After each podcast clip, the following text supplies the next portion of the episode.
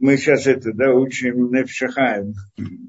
Сказать по правде, как это, последняя вот лекция, она была тяжелая, так я вижу, э, как там, да, в комментариях люди пишут, им это сложно понять, ну, что это немного сложно и так далее. Я понимаю эту вещь, потому что на самом деле мы вошли в тему очень сложную, да, э, которую, да, трудно, трудно понять. Более того, не то, что трудно понять, э, тема, которую мы хотим, э, которую мы разбираем, ее невозможно понять. Мы просто хотим понять, почему невозможно понять. Это, этот принцип посредством должны понять.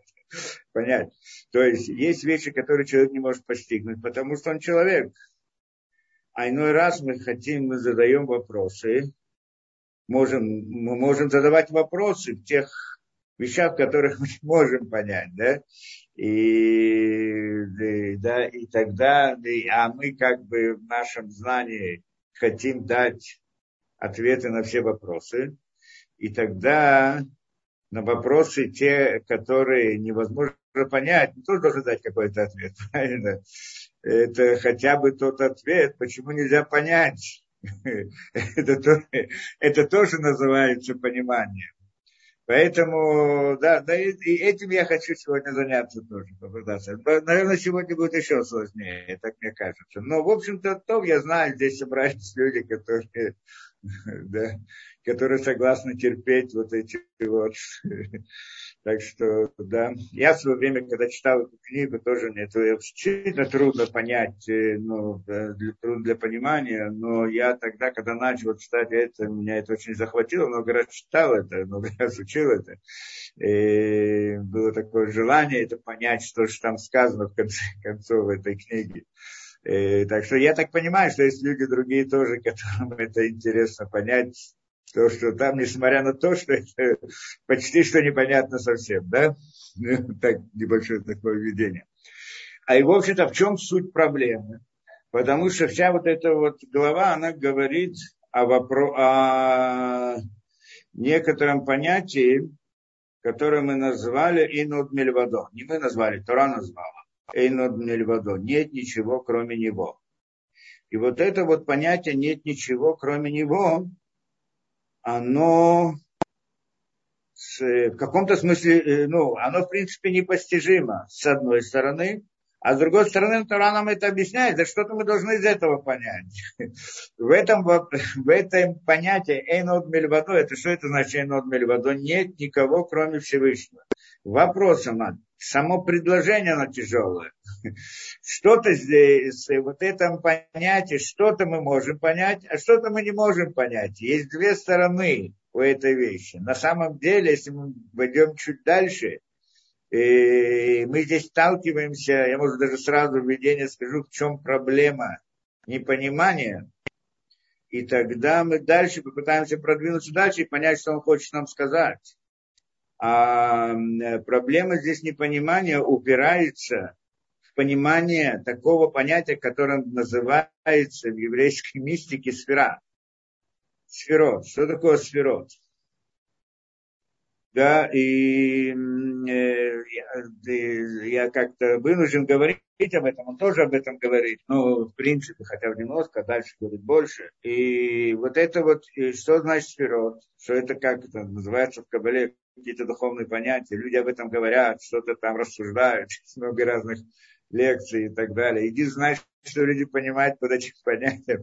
Их обычно рисуют как кружочки на схеме, и многие люди видят это как некоторые такие баллончики, и они знают, что человек рисует в своем воображении, когда он упоминает, говорит о понятии сферов.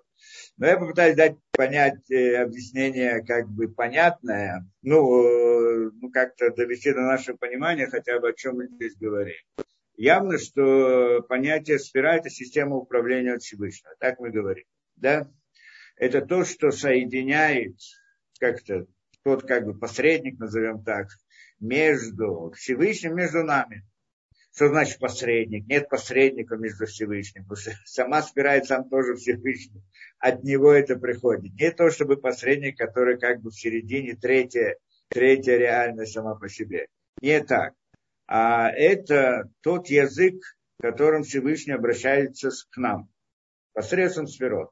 Сферот назовем это языком, язык, который Всевышний обращается к нам. Это ну, язык, назовем язык, потому что на самом деле язык Всевышний, в чем здесь смысл? Он управляет нами, как мы говорим, воздействует как-то на наш мир. И воздействует в рамках каких-то определенных правил, которые он сам для себя установил. Для чего он это делает эти правила? Потому что он, потому что он сам по себе, сама бесконечность, это сам, он сам по себе это бесконечность. И бесконечность не может говорить с конечными творениями на языке бесконечности, скажем так. Поэтому он говорит с творениями на языке конечными, на языке их, на языке творений. Причем здесь каждое слово проблематично в этом объяснении. Нельзя говорить, что он не может, он может все. Да, и, и то, что он не может, это обычное, сам язык, то, что кто-то что-то не может, когда сам язык слова не может, это относится к языковому а, нашему набору языков. Да? Язык одно из слов, одно из понятий наших, нашего ограниченного мира. И поэтому, когда мы используем слово «не может», мы сразу предполагаем, что тот, по отношению к кому это сказано, по отношению к кому это сказано, он ограничен, что он чего-то не может. По отношению к бесконечности мы не говорим, что он ограничен. То, что он не может, не имеется в виду, что он в чем-то ограничен. Он может все.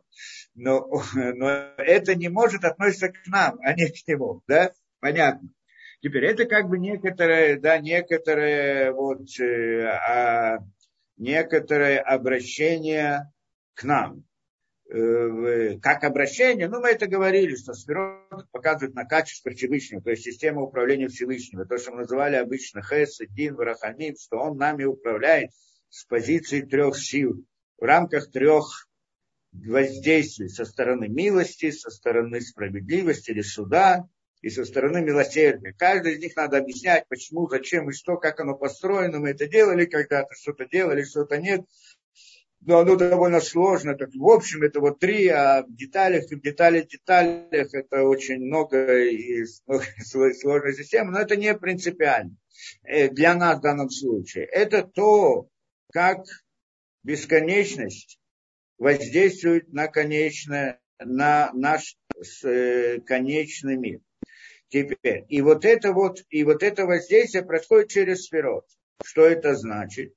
Это значит, что сам Всевышний, он бесконечный. Что такое бесконечность?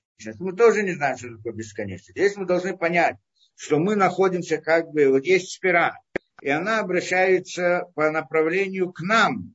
Это сфера, такое-то качество Всевышнего. Но на самом деле оно как бы посредник. Посредник мы не можем говорить в прямом смысле. Мы ничего здесь не говорим в прямом смысле, только условно в рамках аллегории. Когда это посредник, это значит, с одной стороны мы, а с другой стороны бесконечность. Ну, так мы пытаемся представить с нашей точки зрения. Да? Там есть бесконечность, которая обращается к нам, но это обращение приходит через вперед. Если бесконечность обратится к нам на своем языке, то мы исчезнем просто, сгорим, нас не будет. Поэтому он обращается к нам. Это, где, как это понять, как взрослый говорит с ребенком? Он говорит с ним на его языке, а не на своем языке. Что если будет говорить на своем языке, ну, ребенок не исчезнет, но вообще не поймет, о чем разговор, да? Он просто будет это слышать и поймет, что, что, что с, с родителями случилось, о чем они вообще это, да? И так далее. Поэтому это, да, так это значит вот, и как бы сфера сама по себе, это значит то, что находится между нами, между Всевышним. С одной стороны бесконечность, а с другой стороны конечность. Понятно, да?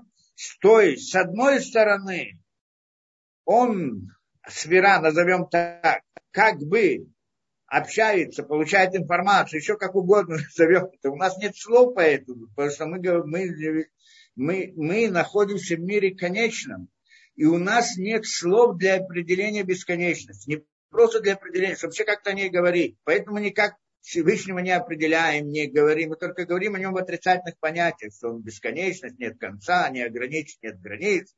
полное совершенство, что нет полное совершенство, что у него нет недостатков, но, но что-то положительное о нем мы ничего не можем сказать, потому что это бесконечность, а мы конечны. Оно не, не сравнимо одно с другим на разных этих, да? И, и вот э, а, и получаете, но, но мы, и поэтому все, что мы говорим, мы говорим в понятиях. Наши слова, они относятся к нашему миру конечному. Все наши слова, все наши понятия, они говорят конечных вещах. И как только мы хотим говорить о бесконечном, у нас есть проблема, потому что наши слова, они относятся к конечности, а как же можно их при, при, при, э, да, э, применить к бесконечности. Никак не, не можно. Но с другой стороны, мы стараемся, мы делаем это, то должны понять, что мы это делаем условно, как аллегория. Да, только так. Мы используем слова, но мы понимаем, что эти слова по-настоящему не в том смысле, в котором мы обычно их используем. Это идея, да?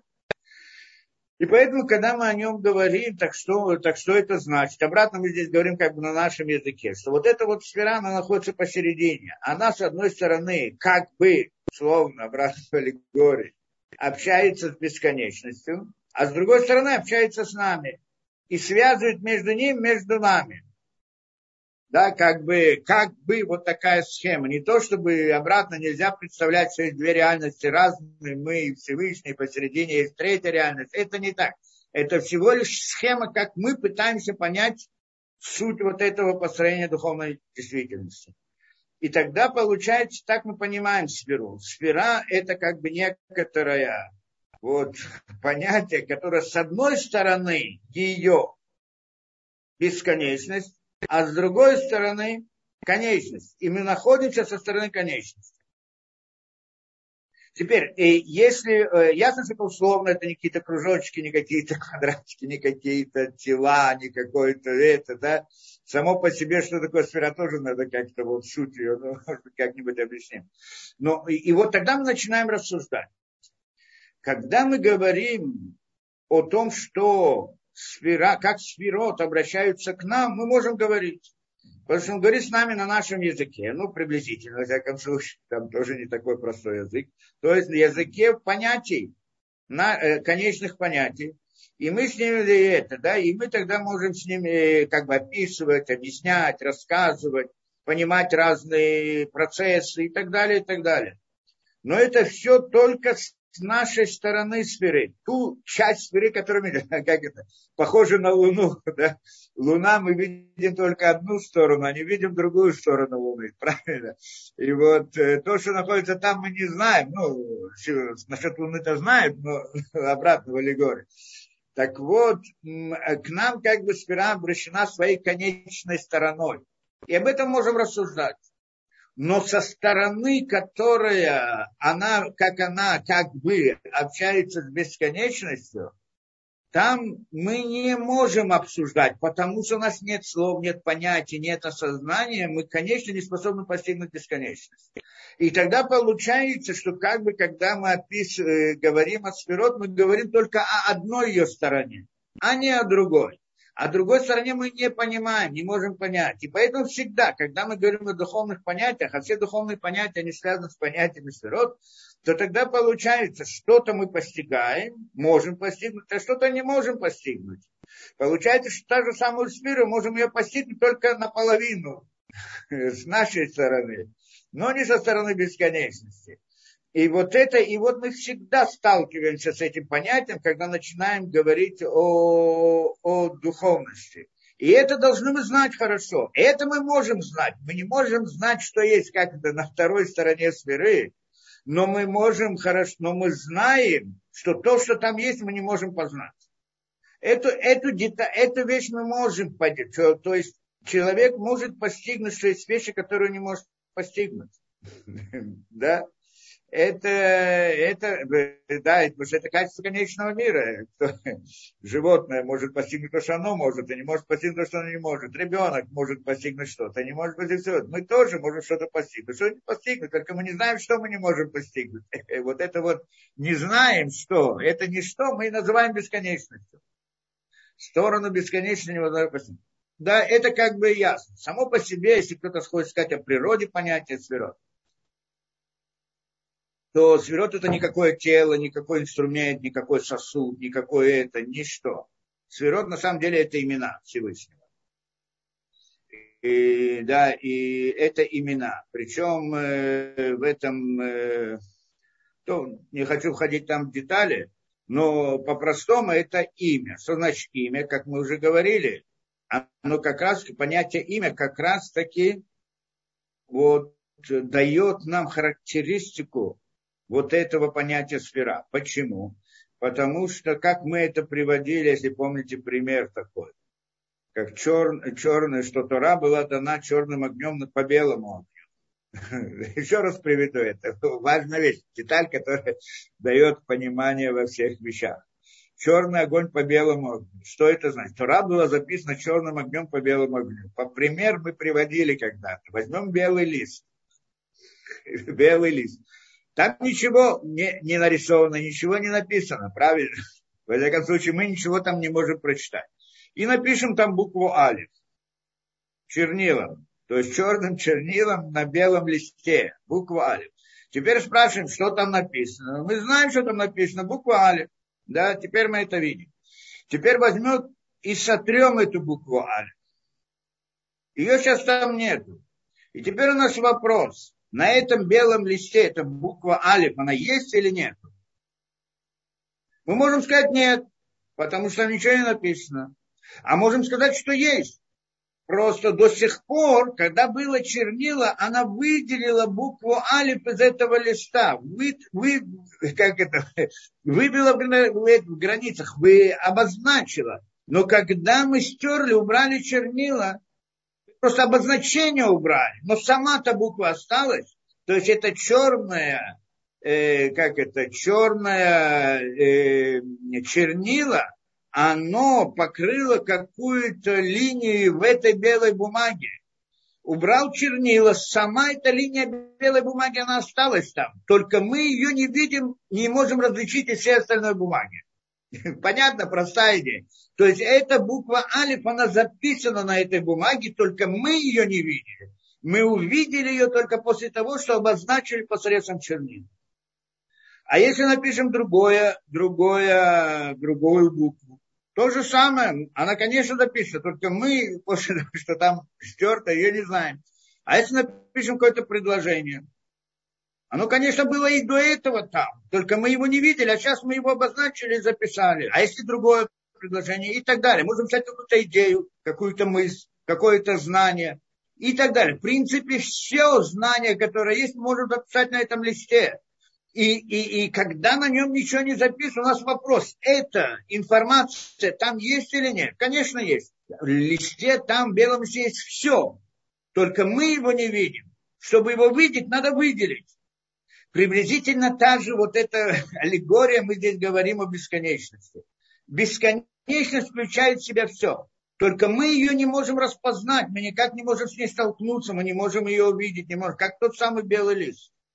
Но когда, то, э, когда мы, как это, имя Всевышнего записываем на белом этом, да, выделяем как, ставим какие-то рамки и выделяем из этой бесконечности какую-то деталь частную, вот тогда ее мы можем увидеть, потому что она нам как-то обозначена.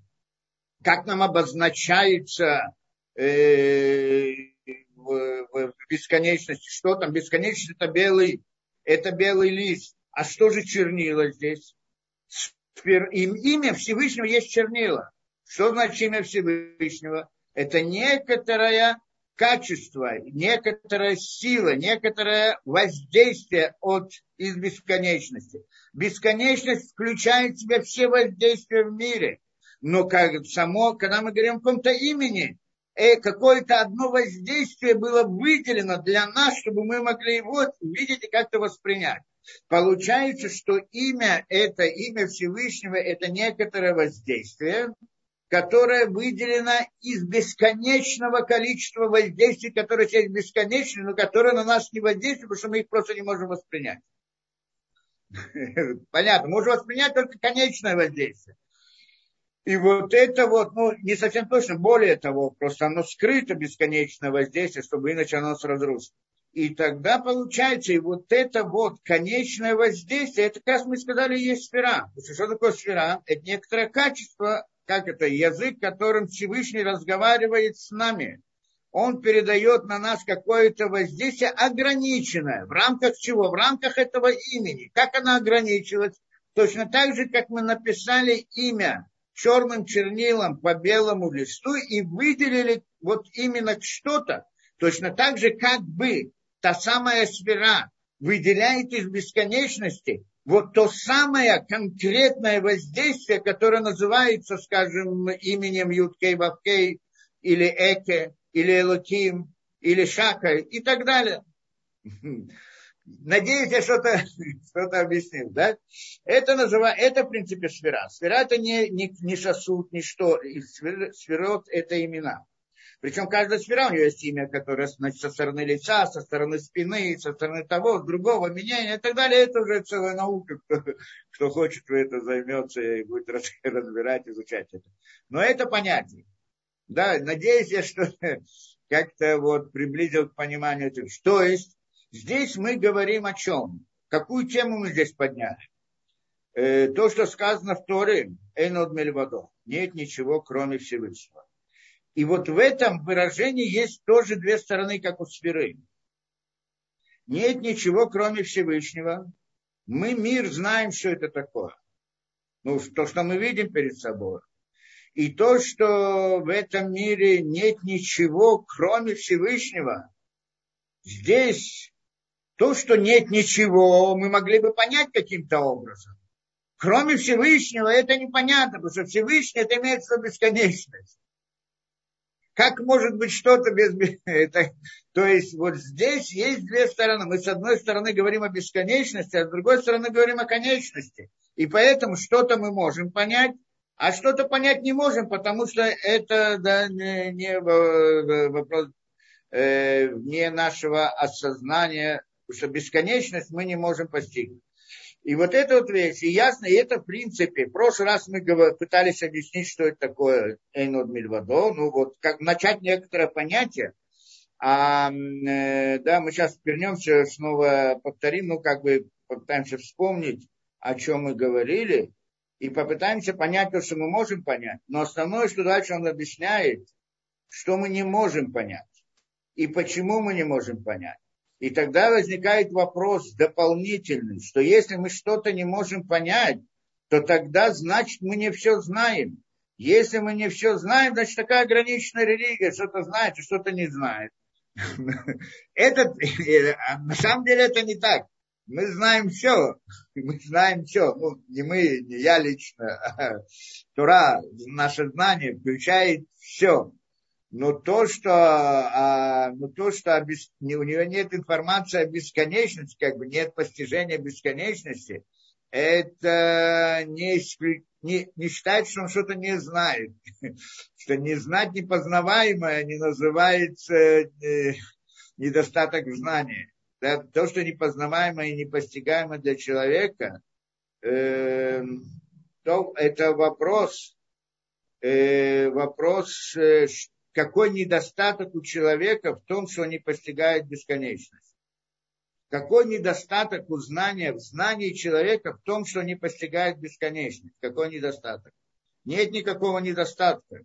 Что это значит? Он, в принципе, знает все, что относится к этому миру, потому что он в этом мире находится, и то, что, да, и это то, что он все знает.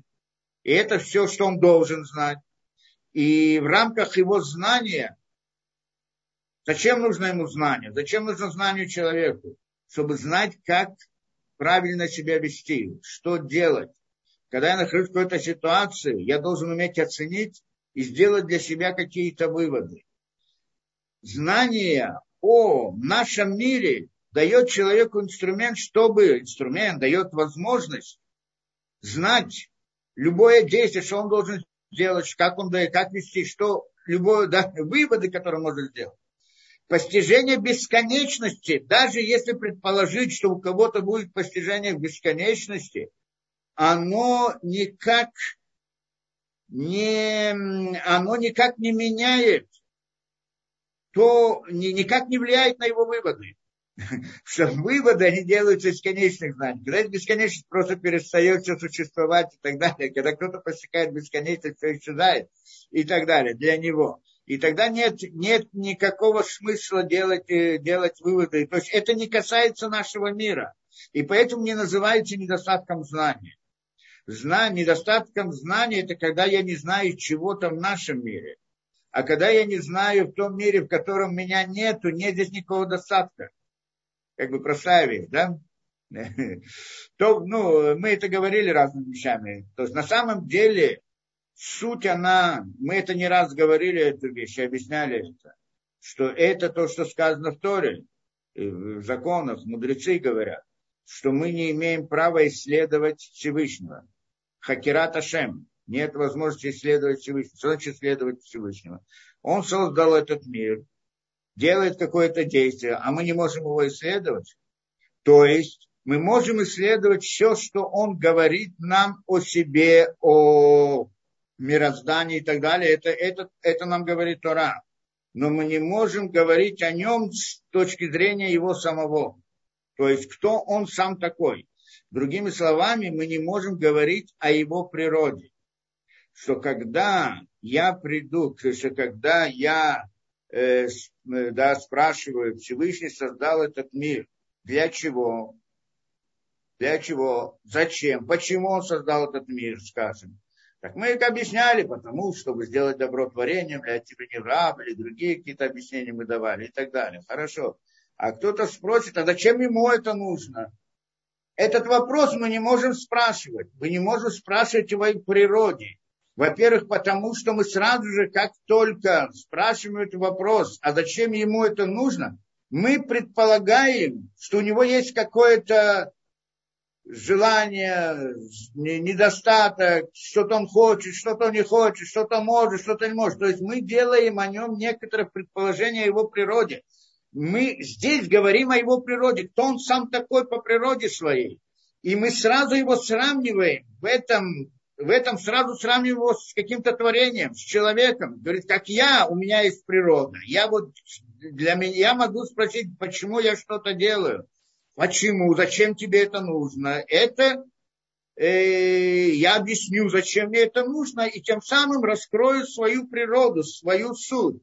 Когда мы говорим о Всевышнем, о бесконечном, зачем ему это нужно, мы хотим как бы услышать тоже о его природе. Кто он такой, что он такой, зачем ему это нужно, как и так далее.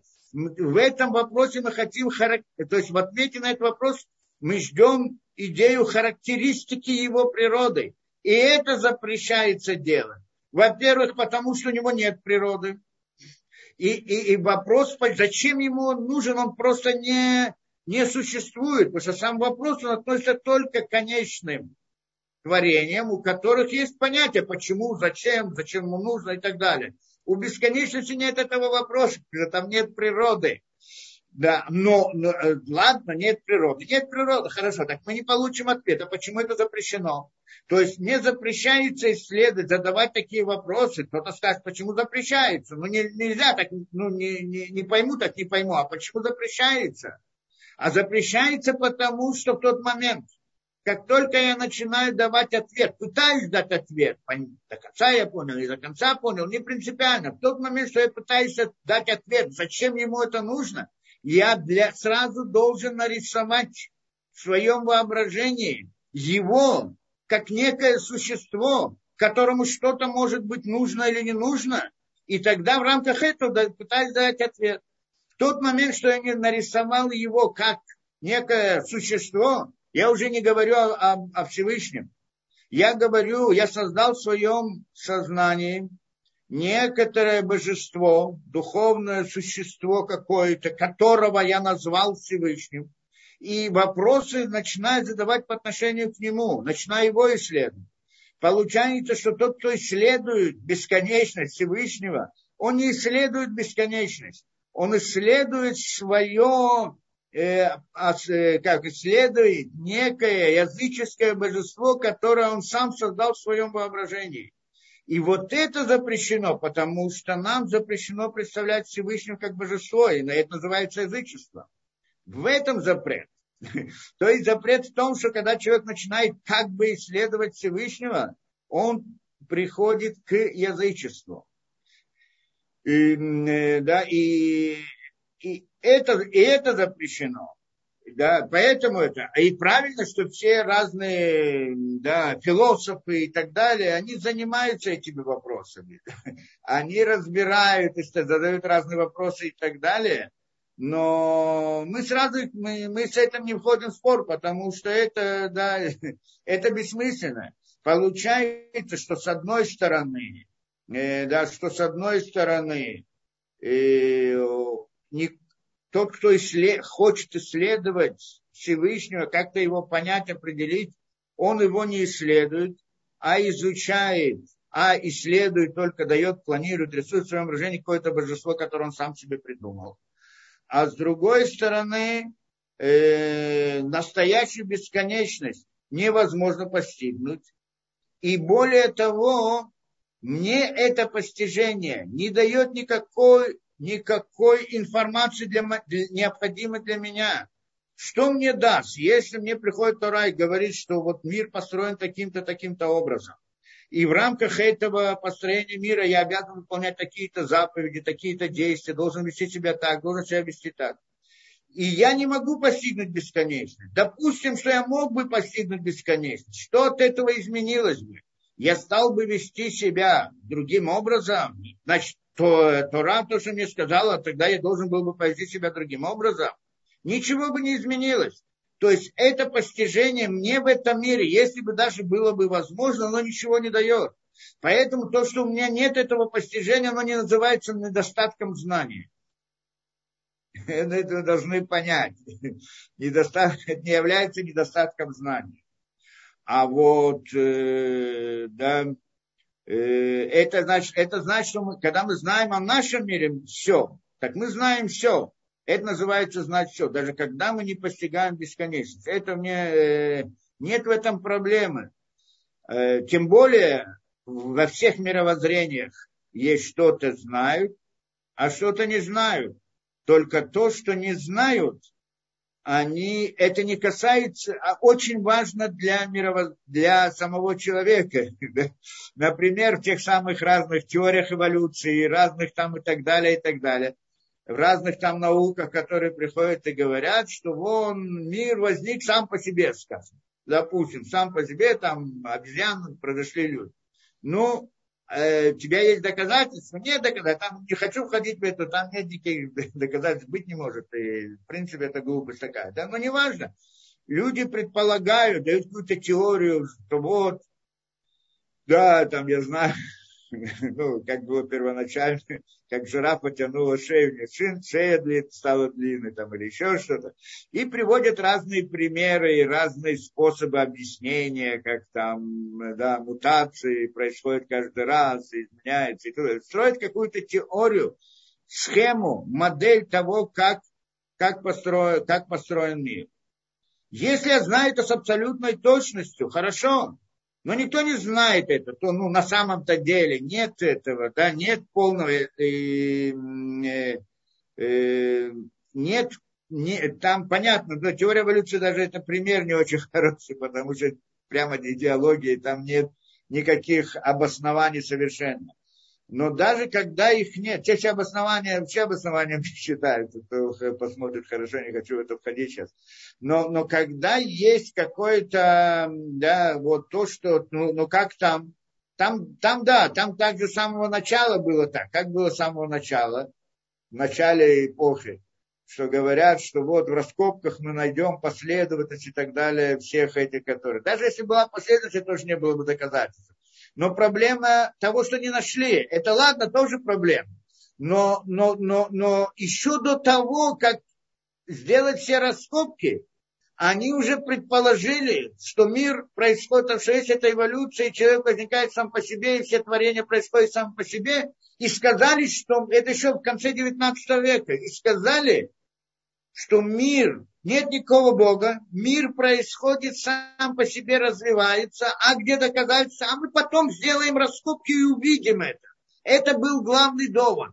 Почему там была проблема в этой эволюции сразу же уже в 20 веке? Потому что раскопки сделали, ничего не нашли. Но, но вот это вот предположение само по себе, еще в начале, еще до того, как они... Это интересно, психологический момент. Еще до того, как они сделали все раскопки, эти были доводы. Мир существует сам по себе, развивается и так далее. Откуда вы знаете? У нас есть теория, как развивается мир.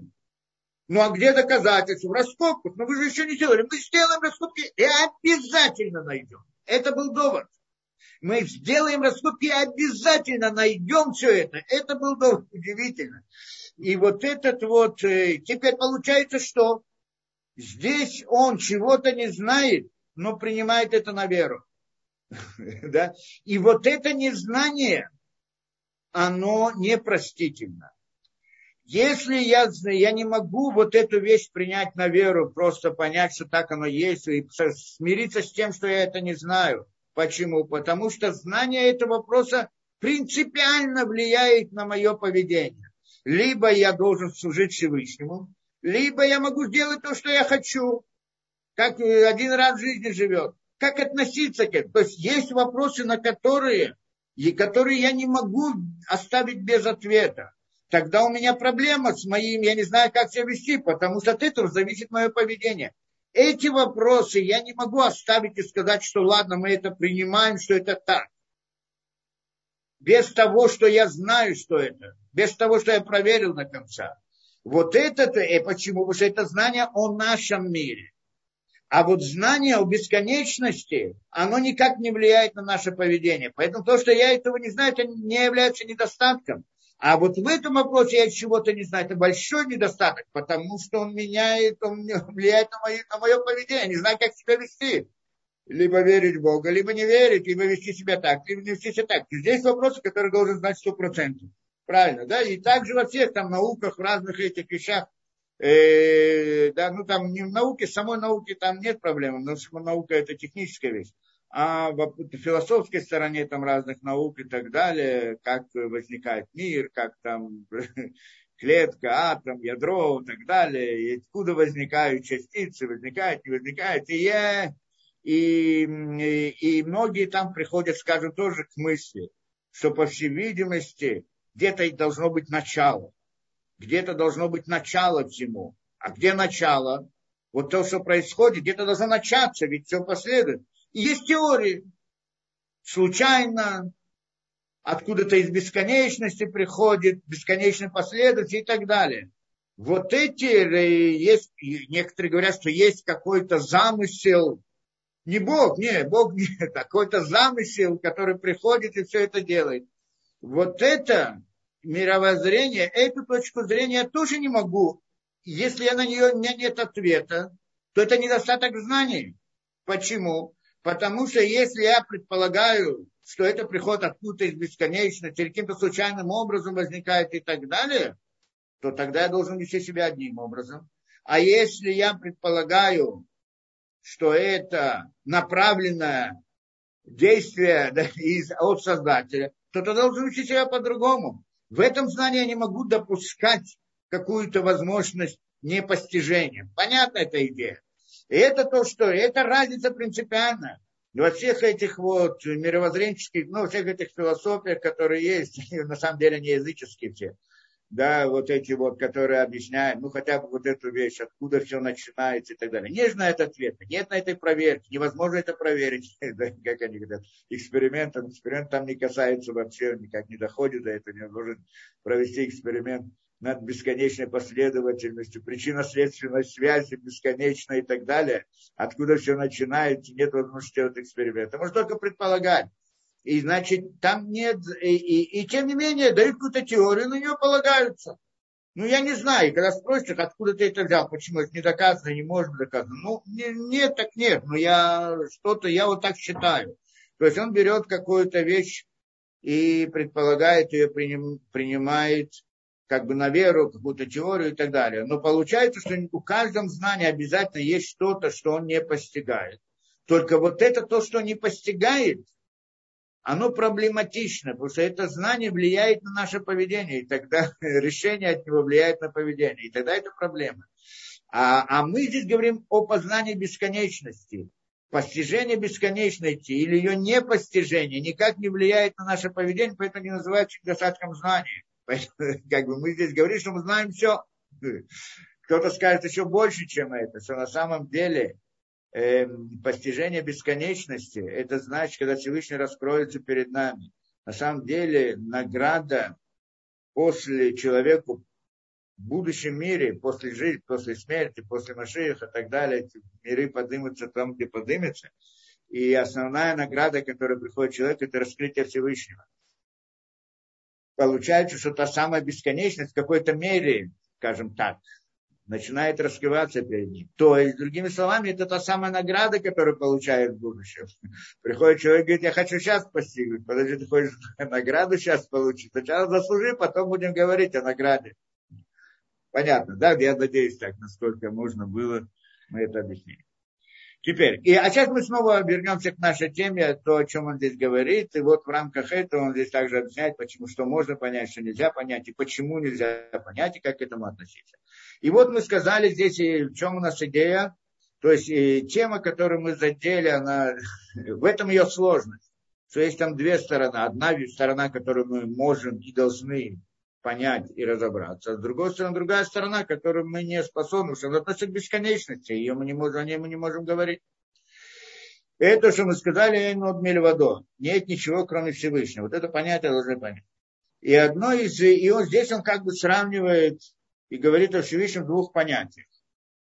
То есть делает два сравнения на Всевышнем, в смысле аллегории. Как мы сказали, когда мы говорим о бесконечности, даже если что-то мы говорим об этом, мы можем говорить о каких-то аллегориях, мы должны понимать, что эти аллегории, они не в прямом смысле. Он прям с самого начала предупреждает об этом. Да, что, он, что сказано, как он приводит, что мы Всевышнего назвали местом. Помните, в прошлой лекции мы сказали, Всевышнего Тура называет местом. Мудрецы называют Всевышнего местом. Что значит место?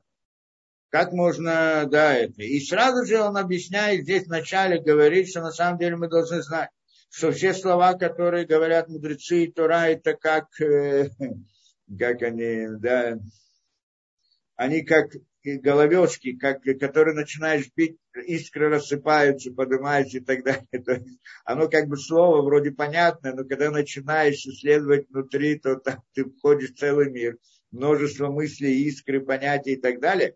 И нельзя ни в коем случае ошибаться и входить больше, это он предупреждает, больше, чем можно. И вот когда мы исследуем это, мы то, что что-то исследуем, а вот больше, чем исследуем, нельзя исследовать, так он говорит. Но поскольку мы здесь занимаемся как, бы, как будто бы вопросом сферы, что мы хотим понять что-то, но понять можем только со, наполовину, с одной стороны, со стороны конечности, но не со стороны бесконечности. Но когда мы начинаем это исследовать, наша мысль может зайти сразу в область попытки постигнуть непостижимое. И здесь должны уметь остановиться. Почему? Чтобы не прийти к язычеству. Поэтому это одна из, э, да, ну, и здесь есть опасность в этих философских вопросах, что человек может прийти к язычеству, и должны мы должны правильно да, уметь э, направлять свои мысли, вот мысли то, в том мере, которой может. И вот мы, и вот на этих двух примерах, и здесь он приводит два примера Всевышнего, и вот на этом примере, на них он как бы разбирает этот вопрос. Во-первых, называет местом. Что значит место? Первое, которое мы сказали, вкратце скажу то, что мы привели. Первое, то, что мы сказали о месте, это то, что у Всевышнего нет места в этом мире, он нет, нигде не находится внутри этого мира, а Всевышнего является местом для всего мира. Так мы сказали эту вещь. Что это значит, он является местом для всего мира? По-простому можно понять, что имеется в виду как место, как пространство. Пространстве мы ставим какой-то предмет, и вот Всевышний в каком-то смысле, как то самое пространство, в котором находится этот предмет. Но на самом деле нельзя понимать это в аллегории настолько. Почему? Потому что, как он это объясняет, мы потом это разобрали, невозможно, нельзя понимать так, что Всевышний не пространство, внутри него не находится это. Э, сказано, да, еще, э, а что именно, что именно? Что если нет, э, да, что тогда мы понимаем, что есть как бы пространство само по себе и предмет сам по себе. Так это мы понимаем по-простому. Да, есть пространство, в котором находится предмет. Но нет пространства, ну некуда поставить предмет в другое место. Но, и, э, и есть как бы предмет, и есть пространство, две, две реальности. Но на самом деле понятие места более глубокое. Он объясняет, почему. Потому что если поставить какой-то предмет, стакан в какое-то место, на стол, это его место, убрать стол, что будет с предметом, что будет со стаканом? Ну, упадет на пол. Тогда пол будет его местом.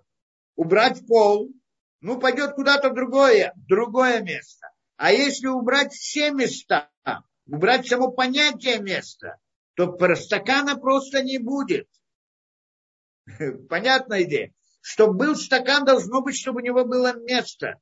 Не, чтобы не мог перейти с места. Не то, что э, это место я уберу, а он попадает в другое место. Нет, вообще нет места. Если нет места вообще, то и нет стакана. В этой аллегории, в этом сходстве понятия места со Всевышним какой-то стороне в этой аллегории. То есть, что, что значит, что Всевышний является местом для мира, то, что он дает ему реальность, жизнь, дает ему существование, это место. То, что Всевышний создает каждое, каждую вещь, каждый предмет, создает мир сам по себе, и вот это, и, и это значит, что он является местом для мира. То есть он дает ему место для существования, другим словами. В этом смысле назвали его местом. Причем, как он здесь говорит, дал его, дает ему место, каждое мгновение создает его. Причем приходит больше и говорит, создает его каждое мгновение заново. И мы в прошлый раз это сказали. И там поднялись разные вопросы. Люди не понимают, как может быть каждое мгновение возникает, предмет возникает заново. Человек каждое мгновение создается заново. Вот это понятие, как можно это понять? Обратно здесь он приходит длинно и объясняет здесь, что на самом деле мы не можем постигнуть понятие того, как возникает конечность из бесконечности. На самом деле все упирается в том, что когда мы хотим сказать, Всевышний создал этот мир, мир он конечный, сам он бесконечность. Как создал? Как? Когда мы спрашиваем вопрос, как было создано что-то, да, скажем, какой-то инструмент, как был создан инструмент или какой-то аппарат, то мы предполагаем, что нам расскажут порядок действий, которые были использованы, и, и, и различные инструменты, которые были использованы для создания вот этого предмета, и порядок действий, как одно за другим было действовать. Это да. Но когда мы говорим, что из бесконечности возникает конечность, это создание другого характера совсем. Я попытаюсь дать объяснение, если, если хотите, да, но это, да, но, но здесь, ну, мы сначала посмотрим, что он, что, что он говорит, да. Э,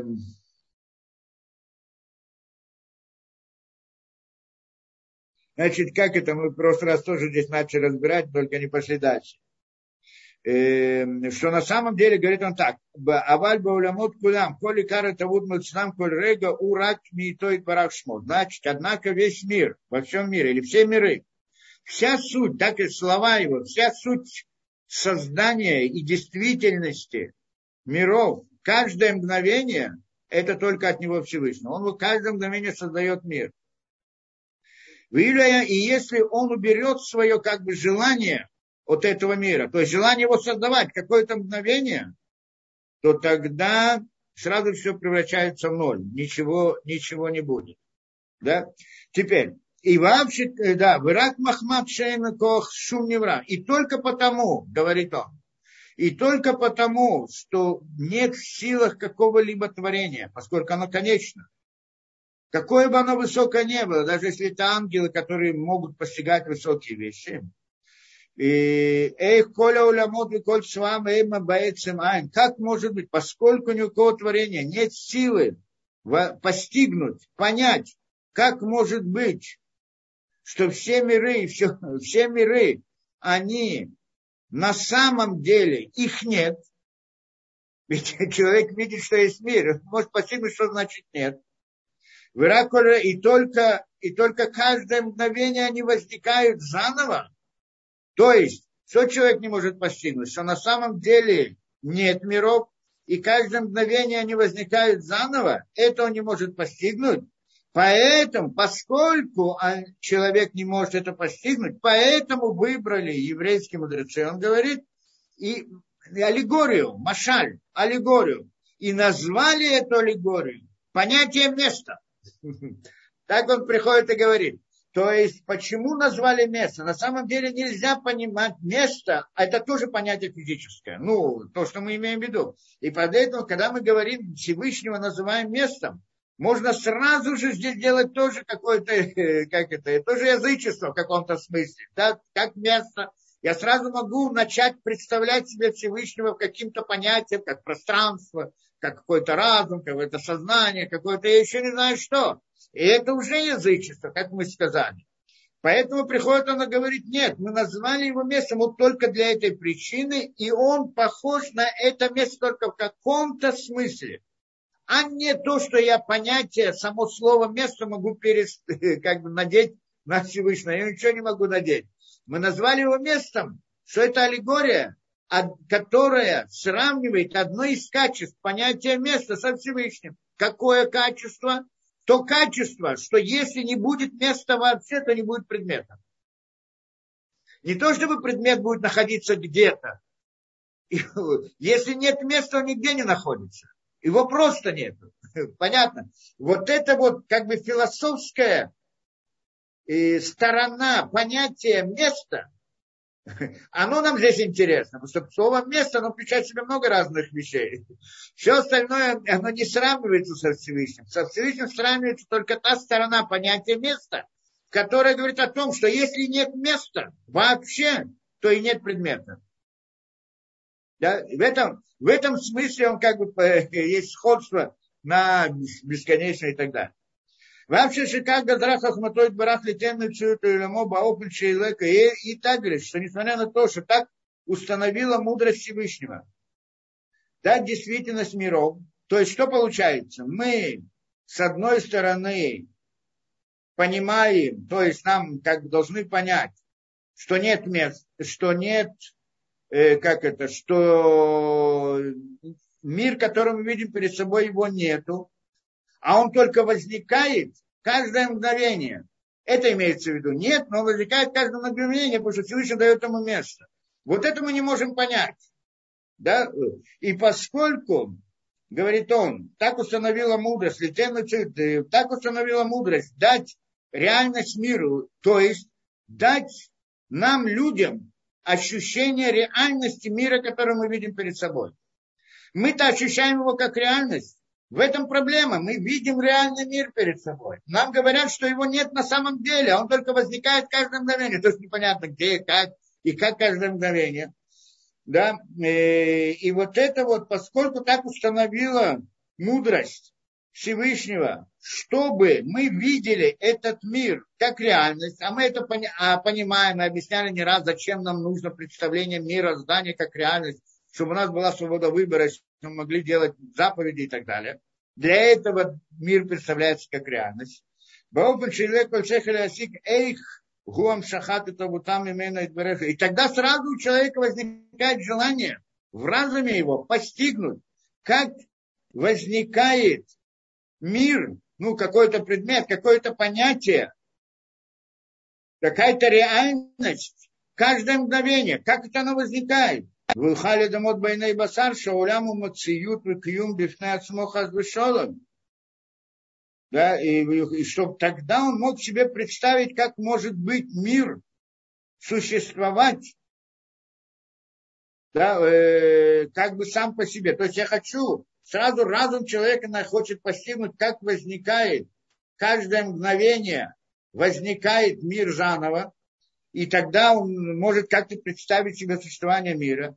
Иру Хазали на И поэтому, поскольку есть у человека такое стремление, осветили Хазаль глаза нашего разума, так он пишет, то есть рассказали нам, объяснили. Банчилам ли маком. Поэтому сравнили это понятие с местом. Поэтому они выбрали слово место, чтобы вот дать вот это вот ответ этому стремлению разума человека постигнуть эту вещь Шакле умедет алейза маком и агам шакле арей, что на самом деле, что предмет, который находится, это, как мы объяснили, что этот предмет, что если его нет места, то нет предмета самого по себе, как мы это объяснили. Э, да, и несмотря на то, что он нам выглядит как реальность, все равно, если как бы нет Всевышнего, нет мира, да? Но если нет, нет желания от Всевышнего, нет мира. Если нет места, нет мира несмотря на то, что он нам чувствуется как реальность, которая существует сама по себе, без связи от, ни от кого не зависит. Так нам представляется, но на самом деле это только так выглядит, но не так оно на самом деле. И вот как это возникает, мы не можем понять, постигнуть то будет барах шму макомо шельмала я маком барацуно ли того долемот, коли хад кама кама шаю кулям кало хаю. Что есть даже все это только в желании Всевышнего, что он э, существует. То, беседа. И он приводит из книги Сефера и Цера, есть такая книга, книга создания. Э, в принципе, относится, кто ее написал, Авраама видно.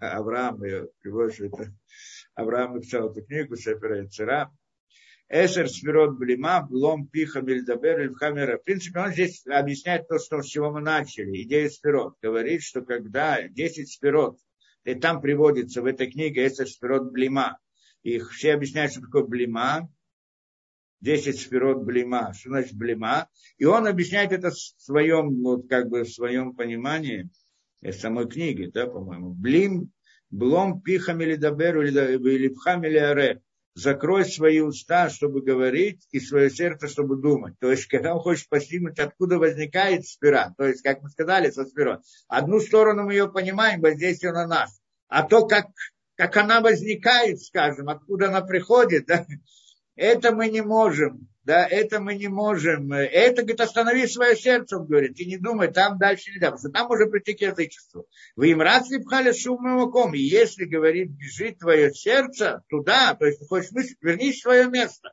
вернись в место. Шеликах Неймарацова Вышова, Амар Лимаком Даки. И объясняет он здесь, что что значит место вернуть. Вернись к понятию места, снова пойми, что такое место, и вот в этой аллегории достаточно, чтобы понять то, что можно сказать про эту, на этой теме. Тоже как бы это Шимия, Рут, Смашевет, Лева, Адам, Мускали, Эфнимшах, это потом Рега и так далее. И здесь еще различные входят там глубже, я не буду входить, наверное, в это, потому что это и так довольно сложно. Но я попытаюсь объяснить вот, это вот, вот эти вот вопросы, которые поднялись. А как же может быть, да, потом, да, э, э, да, как это возникает, друг, да, что мир, он возникает, является как-то местом для, для миров, и он создает мир, мир по своему желанию каждое мгновение. Да, и если, да, и как мы говорим, что нет никого, кроме него да, что значит нет никого кроме него. И вот он дает место для существования миров и так далее. И что-то мы здесь не можем понять, но я все равно объясню, да, и объясню, почему это не объяснение, что все равно, что это не противоречит тому, что мы не можем понять. Хорошо, да, надеюсь. Мы сейчас пытаемся понять эту вещь, но объяснять, и потом объясним, почему это объяснение не противоречит тому, что это невозможно понять что на самом деле в чем здесь идея. Как мы, мы это сравнивали уже каким-то образом, если вы помните, да, э, с понятием, ну, приводили аллегории на это, похоже, примеры, чтобы понять эту вещь. Как мы говорили, человек спит во сне, и во сне он видит какую-то ситуацию, что там происходит и так далее. На самом деле во сне человек не видит ясно и четко, ну, предположим, что он прям видит настолько, иногда бывают сны такие, они прям, которые как бы, как реальность такая. Предположим такую вещь. И вот во сне он видит какое-то какое событие. И в этих в рамках этих событий он повел себя таким образом или другим образом. Теперь он повел себя и так далее. И он сделал хороший поступок. Или плохой поступок. Скажем, хороший поступок, сделал что-то, пошел кому-то помог, дал знак во сне.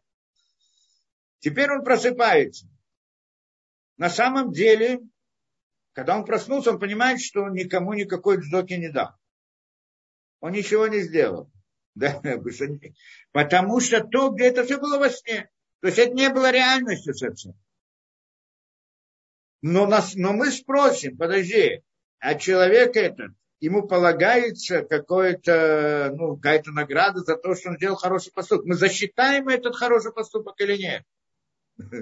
Он, он момент, когда он спал, можем э, считать так, что он оказался в каком-то воображаемом мире, скажем так, и в этом воображаемом мире он сделал какой-то хороший поступок. Кто сделал хороший поступок? Тот, который, он тот, который был там во сне, или же тот, который спал. Еще раз, он спит, и он видит себя во сне и решает там делать какой-то хороший поступок. Кто решил сделать? Тот он, который был во сне, или тот, который спит и видит себя во сне, да? Ну, понятно, здесь, конечно, можно сказать много разных вещей, но мы хотим упростить ситуацию. Ясно, что тот, который видит сон, он сделал хороший поступок, он решил, он думал, он был на месте того самого это, да? Он сомневался, он хотел, он думал, он так далее и так далее. И если это так, то тогда, когда он проснулся, он же не знал, что он находился в другом придуманном мире, воображаемом мире. Он думал, что в настоящем мире.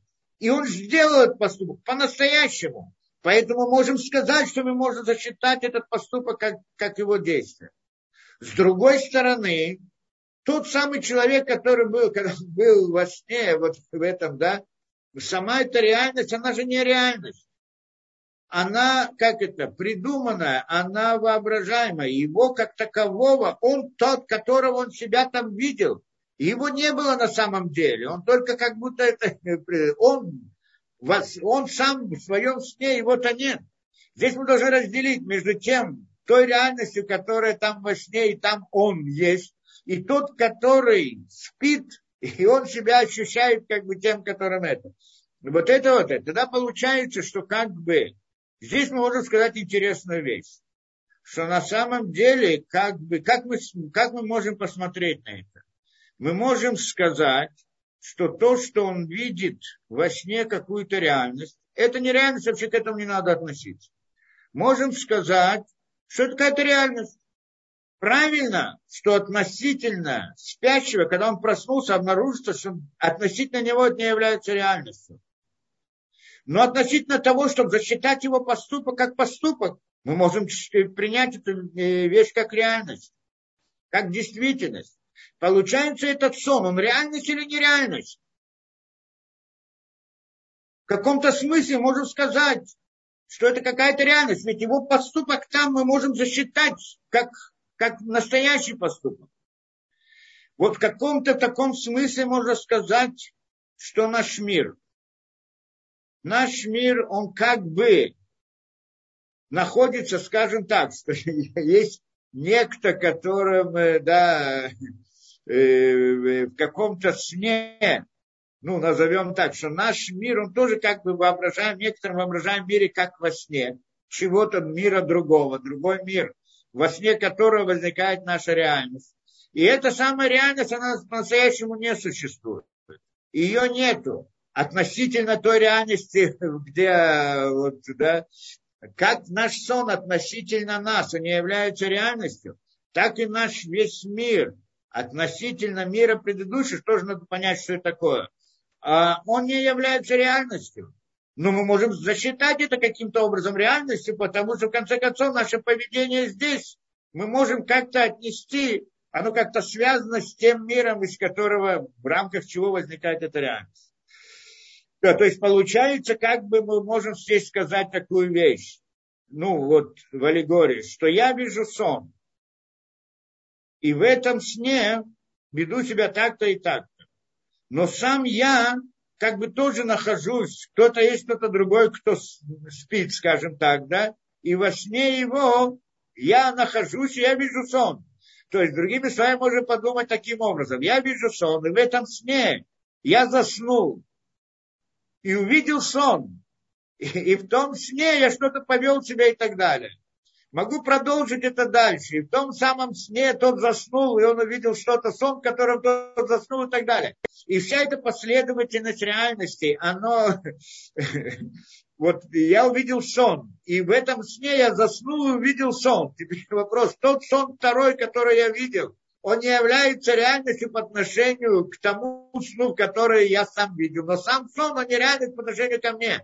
Но в каком-то смысле это все-таки мы засчитаны, можно засчитать какую-то реальность с точки зрения поведения человека, как он повел. Потому что есть, в конце концов, какая-то связь с тем, кто спит. Есть какая-то связь. Как бы это ни было, можем смотреть на мир, все мироздание тоже вот таким путем. Что каждый последующий мир, он не является реальностью относительно предыдущего. И тогда мы можем в каком-то смысле говорить о Всевышнем. Но на самом деле мы должны понять, что о Всевышнем мы не можем говорить в прямом смысле здесь, потому что у него нет понятия сна, и он не, мы не можем его сравнить с человеком, который заснул, и так далее, и так далее. Вот когда мы начнем какую-то аллегорию, мы хотим представить, но когда мы захотим идти вот и давать какие-то определения бесконечности, здесь надо остановиться в мысли, то, что он говорит. И не входите это. Мы не можем представить Всевышнего как нечто, которое спит и видит Хазбу Шалом, видит во сне, как будто бы и так далее. Нет понятия. Но вот само вот это понятие мы можем, да, относительно нас, мы можем представить, что есть как бы наш мир, относительно мира, из которого он возникает, он как наш сон относительно нас. И теперь, если это так, то тогда мы посмотрим. Вот тот сон, который я вижу, Неважно, как мы ему относимся, отнесемся. Реальность, нереальность, так или так, так или иначе. Но он на самом деле, если я посмотрю хорошо, в том самом мире, то я скажу, что в том самом мире нет никого, кроме того, кто спит. Понятно, да? Что его нет. Есть тот, кто спит, и поэтому есть мир. Да? То есть если мы продолжим эту аллегорию как бы на бесконечность, но без всех деталей, а только вот саму идею, с точки зрения Всевышнего, весь мир он не существует. Как с точки зрения спящего, когда он проснулся, весь сон он нереальный, не существует. Поэтому, а что существует? Только потому, что я спал и хотел видеть или не хотел видеть, не знаю, зависит от меня, в каком-то смысле зависит. И тогда вот этот сон, он становится какой-то реальностью в этом смысле. Но на самом деле понятно, что нет сна, нет того, той реальности внутри сна без меня. То есть без того, кто спит. То есть на самом деле есть только тот, кто спит. А того, тот сон, который он видит, его нету на самом деле. Есть только тот, кто спит от того сна, который, от той реальности, которую мы говорим о сне, его нет на самом деле. Но при всем этом, да, мы можем говорить, что есть человек, он видит сон и повел себя каким-то образом, и спросим, как к нему отнестись, и мы можем дать ему какое-то предпочтение, сказать, дать ему какую-то вот, награду, отношение за то, что он во сне повел себя таким-то образом.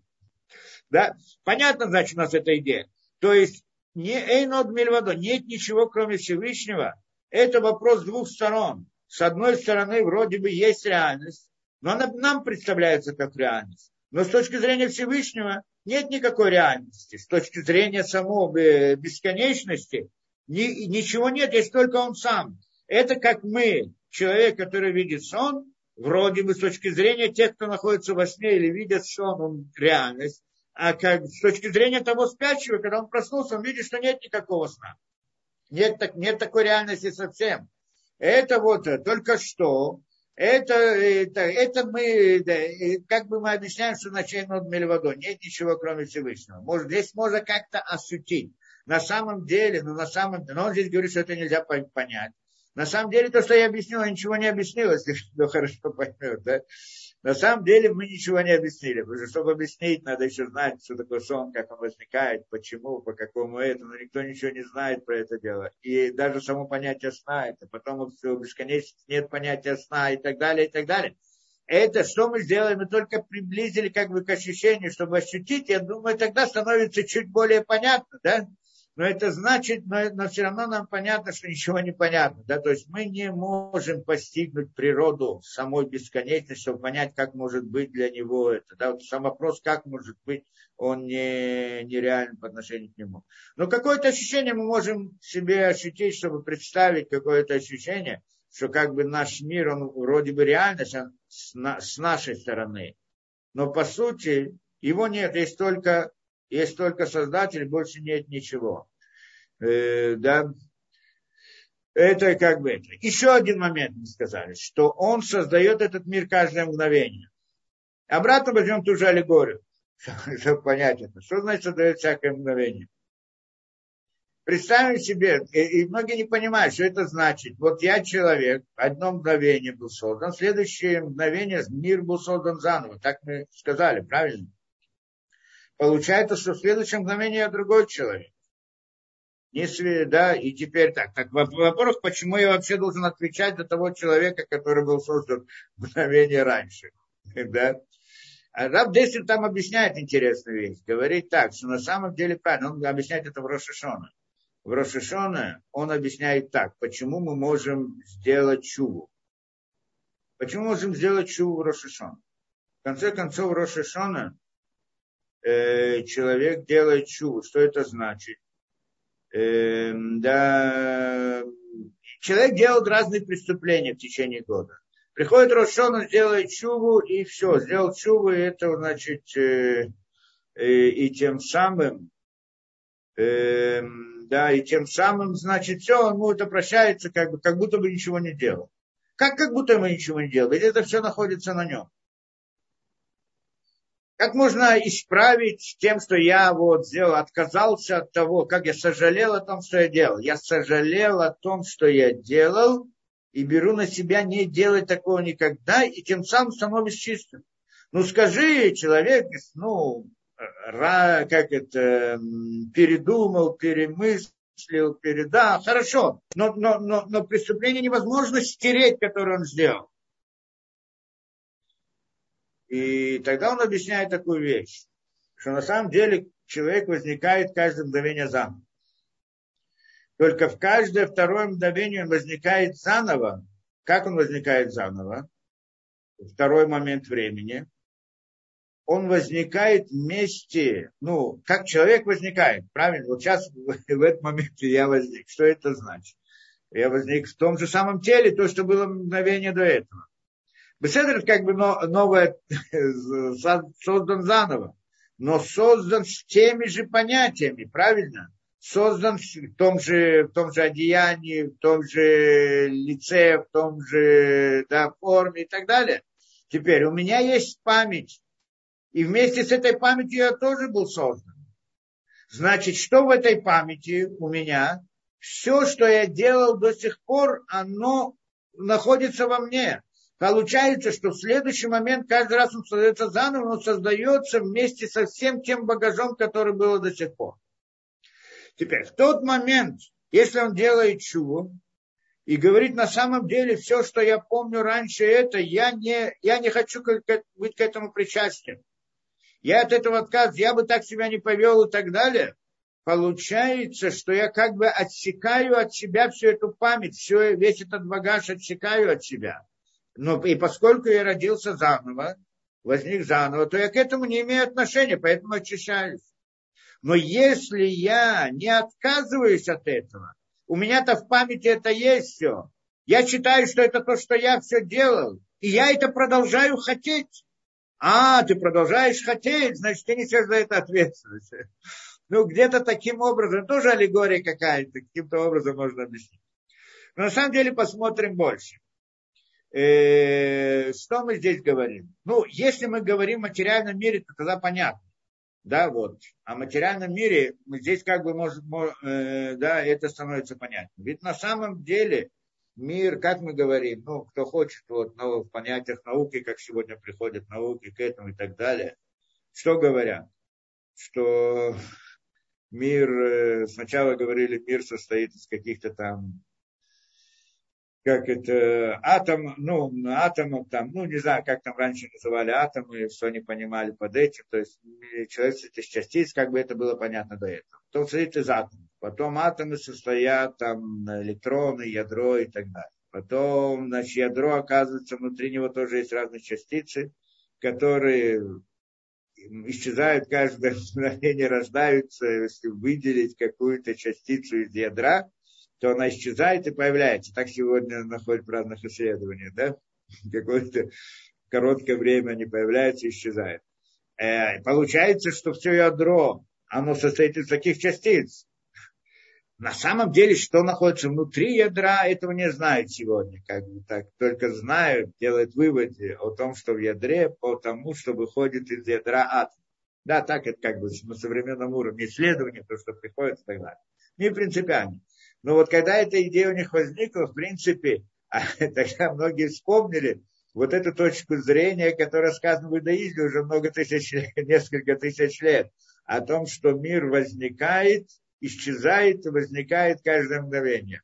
То есть приходит нам вот это вот, да, и как это, да, современная физика, и, в общем-то, подтверждает то, что еврейские мудрецы говорили всегда. И многие это упоминают и также да, э, видят эту вещь. Теперь, и, но как, как понять эту вещь, что, каждый, что мир возникает, исчезает? Это? Насчет материального мира это как-то более-менее понятно. Ведь мы видим перед собой, мы видим перед собой мир, как мы сказали, допустим, вот таким путем, что приходят, как там мы приводили, что на самом деле некоторые как-то раздражение, которое попадает в глаз и так далее, мы получаем некоторую картинку в нашем сознании каждое мгновение. И каждое мгновение картинка меняется. Видим то, видим другое, поворачиваем, смотрим туда и так далее. Видим, человек идет, видим, что картинка меняется. На самом деле это можно представить вот таким образом интересно. Это тоже Равдесин, по-моему, рисует вот эту вот схему.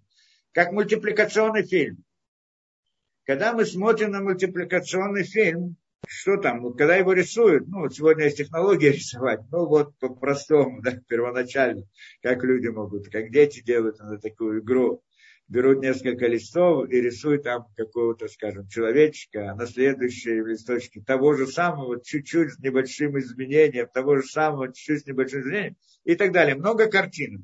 Когда картинки быстро проходят, то тогда мы видим что как будто бы этот человечек там двигает ногой, делает какой-то шаг, делает какое-то действие. Правильно. То есть получается, здесь, если мы посмотрим интересно, это нечто похоже на наш мир. Мы видим каждый раз, если мы говорим, что каждый мир, мир возникает каждое мгновение заново, то тогда мы здесь получаем одно очень интересное осознание, понимание механизма мироздания. Ну, мы говорим о природе в данном случае, в данный момент. Да, то есть о природе. Что это значит? Сейчас попытаемся понять. И у нас в нашем сознании, в нашем глазу, ну, в нашем сознании, в принципе, картинки меняются каждое мгновение. Значит, это значит, что каждый раз, каждое мгновение мир был создан таким же, каким был до сих пор, с небольшим изменением. И еще раз таким же следующее мгновение и так далее.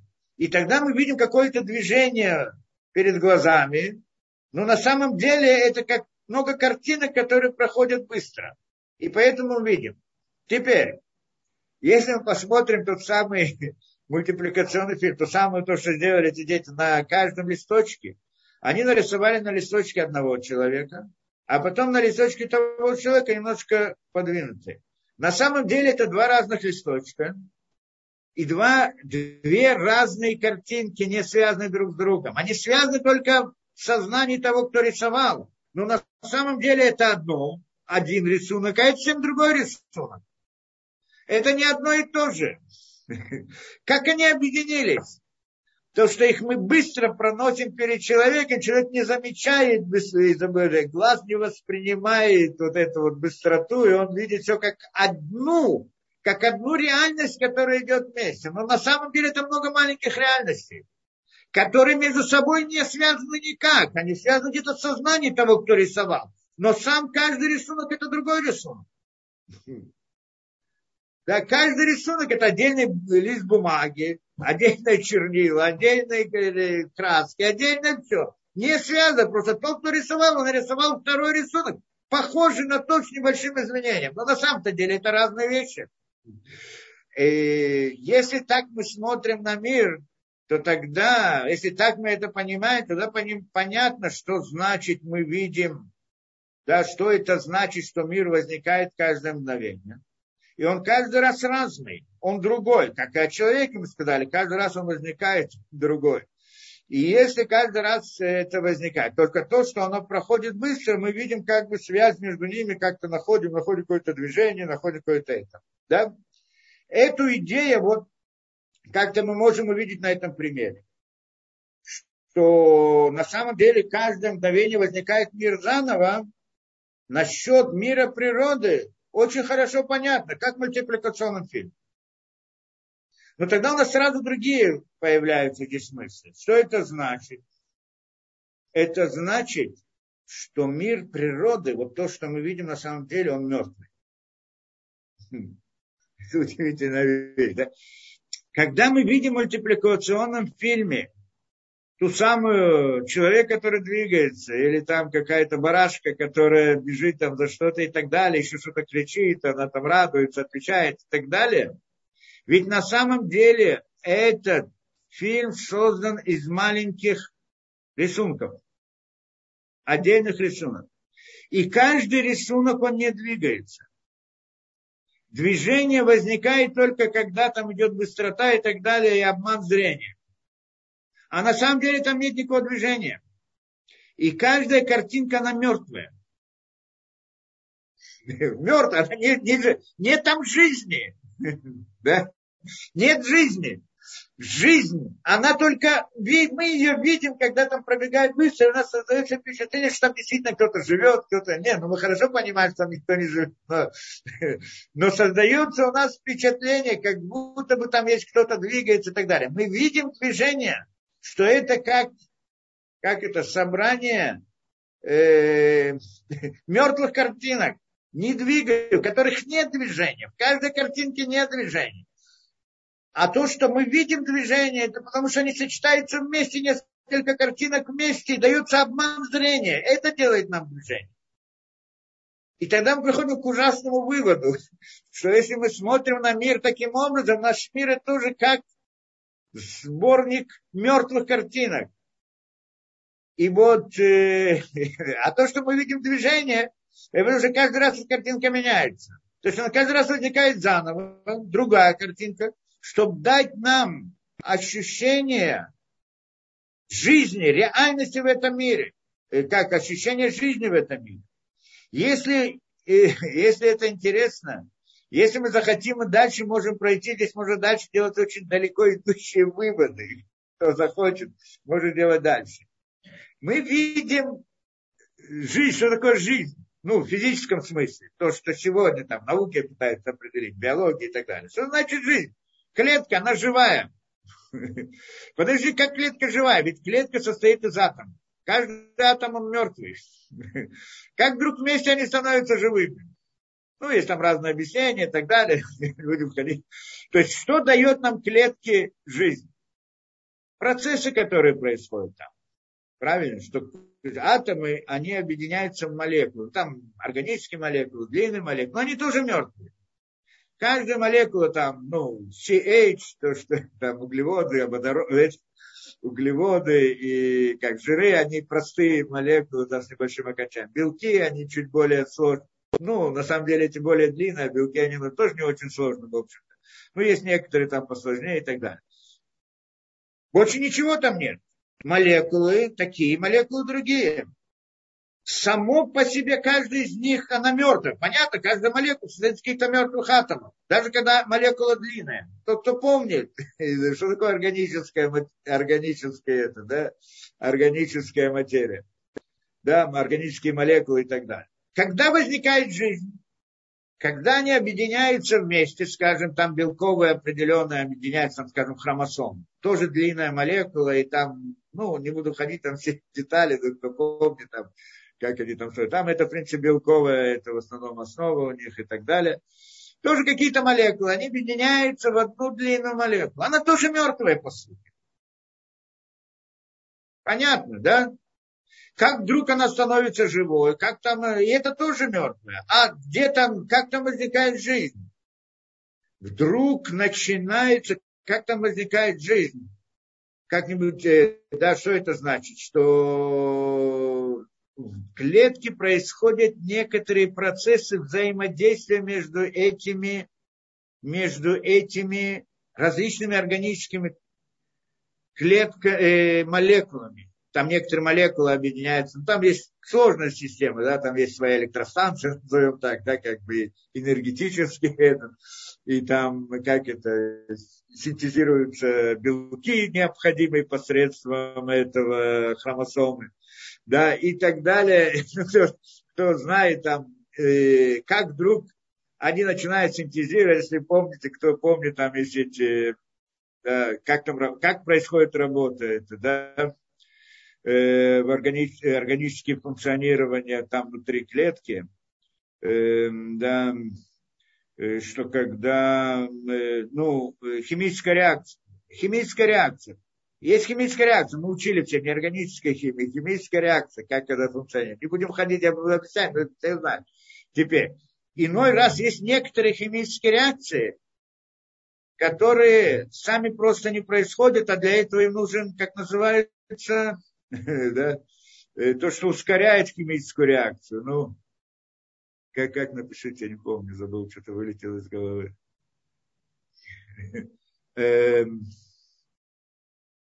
да. Как это? Катализатор, да. Катализатор, кто-то написал. Катализатор. Что такое катализаторы? Ну, в разных местах это разное, ну, тоже какая-то молекула. Ну, вопрос, да? Там вот в, в органических, э, там есть разные понятия катализаторов в неорганической химии. Но это э, в неорганической химии происходят процессы химические, только есть некоторые из этих процессов, чтобы ускорить, есть вот катализаторы и так далее. Биология, реактивность называется, тоже, да. И э, в клетке, в клетке, чем отличается жизненный процесс, процесс процессы, которые протекают в клетке, что они уже связаны с понятием жизни. Чем они отличаются от обычных химических реакций?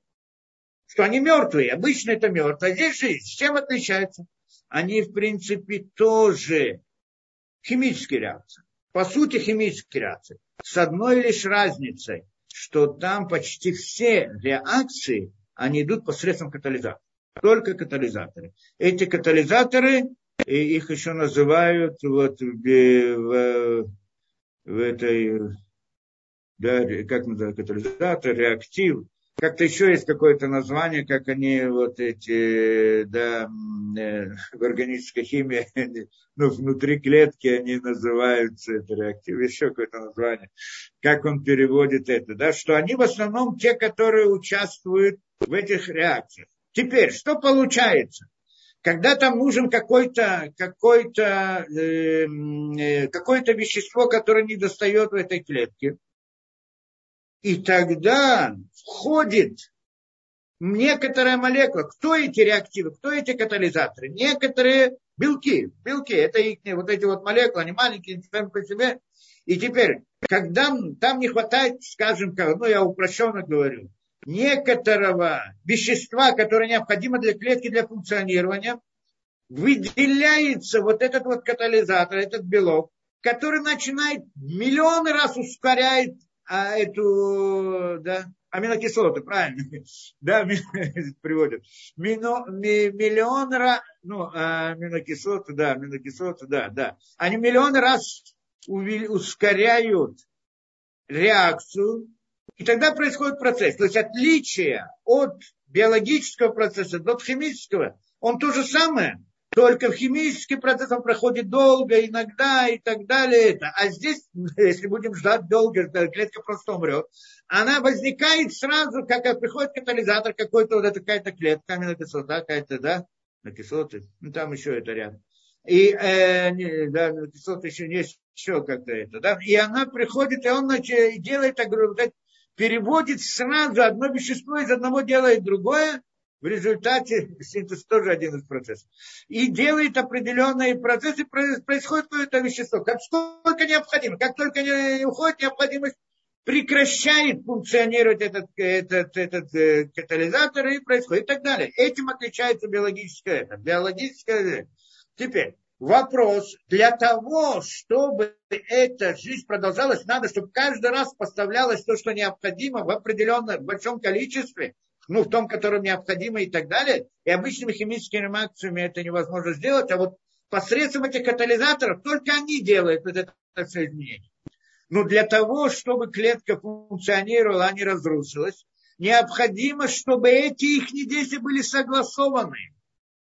Потому что а, придет один катализатор сделать какое-то действие, которое не нужно, то, то оно разрушит всю клетку. Теперь вопрос, фермент. О, вы сейчас мне сказали, фермент, именно так и называется, правильно. Эти катализаторы, там в клетке называются ферменты. Теперь, и аминокислоты это те, которые, в общем-то, относятся вот к, э, да, это из чего построены э, хромосомы и так далее, и, и в общем-то, белки, да, это органические эти. То не принципиально. Во всяком случае, получается здесь, что должна быть согласованность между этими э, ферментами, да, чтобы они делали вот это. Кто их согласует? Где? Кто? Кто посылает вот это? Кто решает, что это пойдет? Кто решает? Это уже никто не знает. Все знают, что приказ приходит из хромосомы. Хромосома строит, выделяет какой-то это, но там тоже приказ, он приходит, не приходит приказ на самом деле. И этого никто не знает. Но на самом деле есть некоторая согласованность. И эта согласованность говорит нам о присутствии разума внутри клетки, который определяет жизнь. Это интересная вещь. Потому что э, согласованность – это разум. Правильно, что когда я хочу что-то создать у себя, я знаю, что добавить, в какой момент добавить, сколько добавить. Когда я делаю суп, борщ, я знаю, когда что поставить и так далее, что если вдруг оно само по себе будет или случайно, не знаю, что получится. Вот этот план должен быть, и, и, и вот он план, он направляет разные ферменты, кислоты, аминокислоты. Все процессы он управляет. Но этот разум он не найден и не может быть найден там. Вот это откуда он приходит. Все, которые там исследователи находят, только те, которые этапы в этом действии. Беседа, да? Это понятно. И тогда возникает жизнь, она еще функционирует, там есть происходит жизнь. Теперь, я объясню идею этого разума, если хотите. Как мы сказали, что на самом деле, мы же сказали, что каждая картинка на мертвая. Там действительно все мертвые, что все, каждый атом мертвый. И эти аминокислоты состоят из мертвых атомов, поэтому она сама тоже мертвая. И каждая длинная клетка, она тоже мертвая. И, и она никогда живой не станет. Она только жизнь возникает только когда начинается действие согласованное. Но действие, оно строится из разных картинок, которые идут одна за другой. Правильно? Это действие. Весь вопрос, кто ставит эти картинки. В том порядке или в другом порядке. И вот кто ответственен за то, что в этом мгновении одна картинка, а в другом мгновении другая картинка – ответственно за это мы не можем найти внутри картинок, потому что внутри картинок он не нарисован. Он находит, он тот, который рисует эти картинки. Понятно, да? Что поэтому, когда мы смотрим в мире, мы на, внутри этой клетки можем проследить различные процессы, действия, детали, до деталей, детали, детали и все что угодно. Но мы не сможем никогда увидеть внутри картинки того, кто нарисовал эту картинку потому что он находится вне картинки. Чтобы его увидеть, нам нужно выйти из картинки. Понятно, то есть это выйти из природы. Получается, что жизнь, и таким образом мы объясняем присутствие разума внутри этих действий. Почему? Потому что вдруг, почему вдруг? Кто направил именно этот фермент сейчас, вот определенных, есть там много ферментов, они каждый играет свою роль в определенный момент времени, в определенное это, и его именно выдают тот момент, который необходим, вдруг он возникает. Почему? Потому что это зависит от разума. Какого разума? Того, кто рисует картинки он спланировал, что в данный момент этот фермент выйдет. И поэтому следующую картинку он рисует там, где фермент уже выходит. Да? А потом следующий, а потом следующий и так далее. И тогда мы видим жизнь, и клетка делится и разделяется и так далее. Почему? Замысел того, кто рисует их. Кто рисует нам жизнь. Как это, нарисуйте мне это, да? Жизнь, нарисуйте мне мир, нарисуйте, как, нарис, как это детская какая-то, да, нарис, я нарисую себе мир, да, как там, что-то такое. Это, это идея. И тогда мы понимаем, что есть жизнь, деление клеток и так далее, и так далее. Но на самом деле мы скажем обратно, подожди, то, что эта клетка разделилась, это были разные картинки. Это была одна картинка, другая. Они на самом деле не связаны между собой. На самом деле каждая картинка, она мертвая. Как возникает жизнь? Это то, что тот, кто рисует картинки и дает нам их увидеть, он хочет, чтобы мы увидели жизнь чтобы мы увидели развитие, чтобы мы увидели рост, чтобы мы видели это, чтобы мы могли делать то-то, то-то, да, и показывать нам эту картинку, потому что мы как бы оказываемся в фильме так до конца по-настоящему, со всеми нашими ощущениями, не просто видим глазами, слышим ушами, осязаем, да, все пять ощущений участвуют в этом, да, э, да, и тогда мы, значит, представляем. И таким образом мы понимаем здесь, интересную вещь, да, что вот это вот, да, вот это вот идея возникновения мира каждое мгновение, она вдруг нам дает полный ответ, рисунок, дает нам картину мироздания. Все то, что ученые думают, рассуждают, исследуют и так далее, мы, в принципе, можем нарисовать и показать. Мы можем, в принципе, вот, на этом принципе дать и объяснить, э, да, понять всю структуру мироздания. Я в прошлый раз, в принципе, обещал нарисовать картину мира, как он функционирует. То есть на самом деле мир, он мертвый, все мертвое. Как и человек, состоит из клеток. Клетки состоят из атомов. Он мертвый, все там мертвое. Как вдруг у него жизнь? Откуда там жизнь? Мы говорим, есть душа, которая дает ему жизнь. Кто душа? это тот, который участвует в каждом раз в создании различных картинок, да, внутри, внутри да, ну, скажем так, душа и так далее, тоже войти, надо войти в это понятие души и тоже объяснить. Но здесь мы приходим вот к этому понятию, да, то есть, что мы сказали, вот так можно нарисовать эту как бы картину, картину мира, который возникает каждое мгновение заново. И в этом мире мы находим. Теперь, и на самом деле этого мира который возникает, так его и нет. Мы же это понимаем, что его нет. Нет жизни, есть мертвые картинки, жизни-то нет. И значит, всего мира нет. А кто есть? Тот, кто рисует картинку, правильно? Что мы можем сказать? Кроме того, кроме художника нет ничего. В этом смысле. Да, в каком-то смысле обратно это вот э, сходство с тем то понятием, которым мы говорим, что нет ничего, кроме Всевышнего. Ясно обратно в этой аллегории, то, что мы сказали, на самом деле мы это не, то есть вроде бы мы объяснили, как построен мир, объяснили этот принцип, а он здесь говорит, что это невозможно постигнуть. На самом деле это не противоречит, действительно невозможно постигнуть, потому что мы дали аллегорию, рассказ из нашей жизни, то, что мы ощущаем. И в каком-то смысле, какой-то идее можем перевести это, но не в полной мере, перевести как бы на вот понятие создания этого. Но для того, чтобы понять по-настоящему, надо знать, как из бесконечности выходит конечность. И это основа, после этого мы не можем постигнуть. Понятно, да? То есть мы не можем... Э, э, да сейчас э, позже ответим на это. Э, да, и это мы не можем, это мы не можем постигнуть что на самом деле, то есть что мы не можем постигнуть, мы сказали, как в сфере, мы сможем смотреть только с одной стороны, но не можем посмотреть на сферу с второй стороны. Мы не можем там ничего увидеть, потому что она связана с бесконечностью. Бесконечность мы не можем постигнуть, не можем о ней как-то как как говорить. Что мы еще не можем узнать? Мы не можем знать, как из бесконечности выходит конечное действие.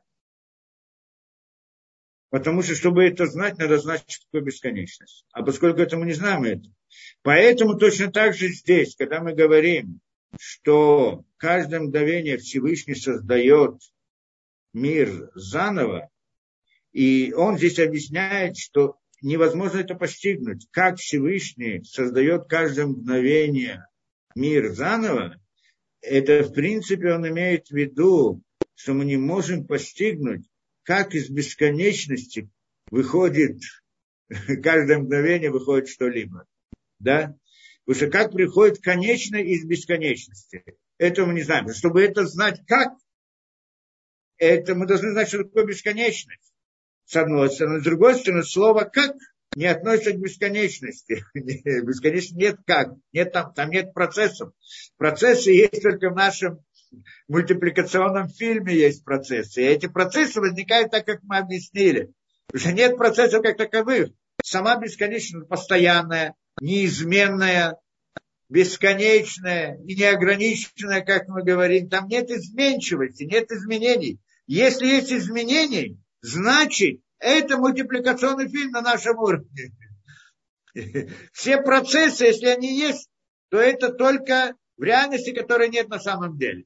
Потому что в том, что есть на самом деле, то есть в самой бесконечности нет процессов, нет изменений, нет, и нет чего еще нет, нет времени.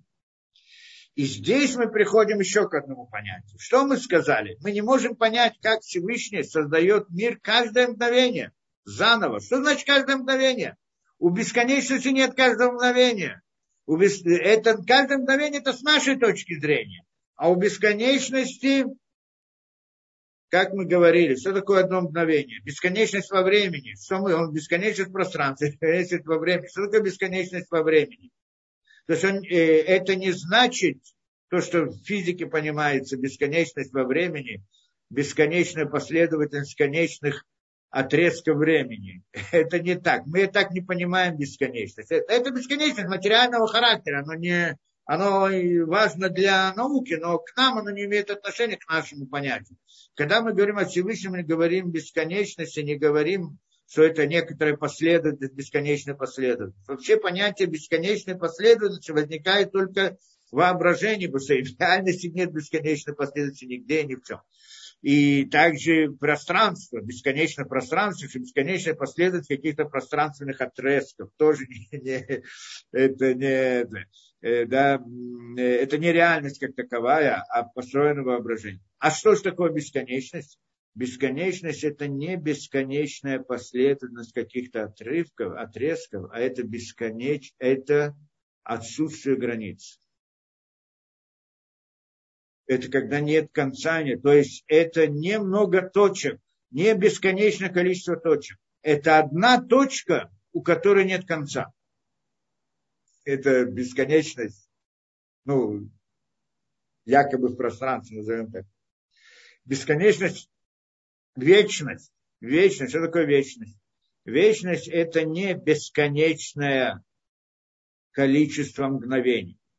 Вечность – это одно мгновение, которое никогда не заканчивается. Назовем это так, да, в каком-то смысле.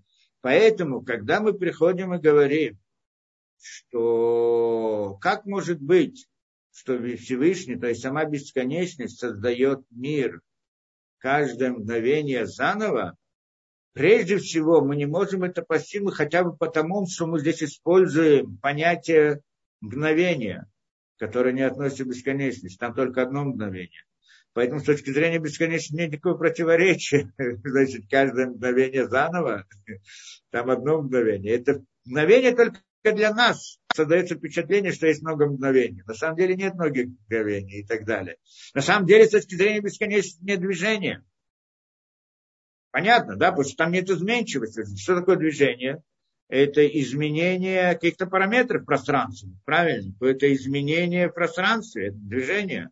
С точки зрения бесконечности нет изменчивости. Поэтому нет движения как такового, значит нет жизни как таковой, нет изменения, нет, нет и так далее, и так далее. Да? Поэтому это значит, ну мы-то хотим понять, как может быть, что он создает каждое мгновение это, мир заново. Мы не можем этого понять, потому что мы орудуем, орудуем, орудуем понятиями конечного мира по отношению к бесконечности. Там нет времени, нет мгновений там нет, э, как он говорит, э, как, вопроса как. Нет вопроса самого, не то, что нет ответа, нет вопроса как. Как это, когда есть какие-то инструменты, вот этим так или так или так я делаю. А там, где нет ограничения, нет такого вопроса. Поэтому мы не можем постигнуть, как может возникнуть. Потому что как и мгновение, и изменчивость, и движение, и все это не относится к бесконечности, не может. Поэтому, а как можно это представить?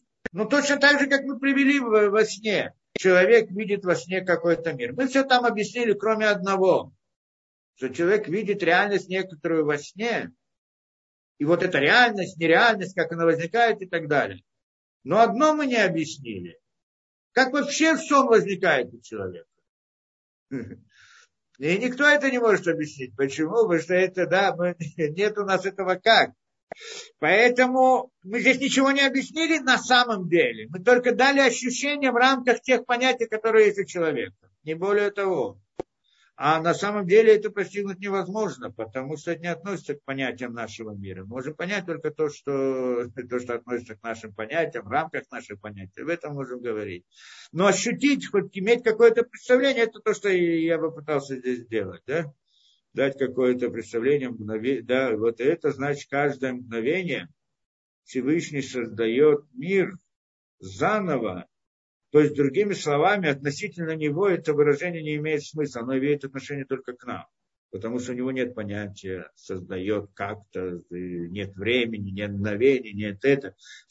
Как бы с его точки зрения, мира как не было до сотворения, так и нет после сотворения.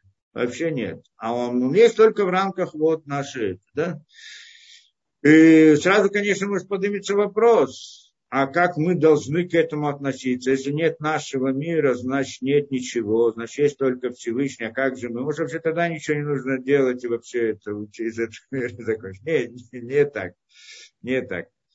Потому что та реальность, в которой мы находимся, да, правильно, что относительно бесконечности она не является реальностью. Но относительно нас она является реальностью. И вот в этой реальности конечность Всевышний нам даст добро, награду и так далее, нас свободу выбрать и все прочее. Поэтому он, он не создал нас для того, чтобы уничтожить нас. Это не меняет дело, то, что ничего не меняет. То, что относительно самой бесконечности наш мир как бы не существует, не меняет ничего. Потому что наш мир, он для, в наших понятиях он как бы реальность. И мы к нему должны относиться как к реальности. Всевышний это сказал. Мы объясняли, почему он создавал этот мир, несколько причин, как это, да. И в конечном результате на мироздание после прихода Машиха и так далее начнет подниматься в духовных мирах и приближаться к самой бесконечности в какой-то мере. И вот это вот приближение к ней, раскрытие бесконечности для вот этих вот миров, которые будут к нему приближаться, это есть та самая награда. Для этого Всевышний сотворил мир.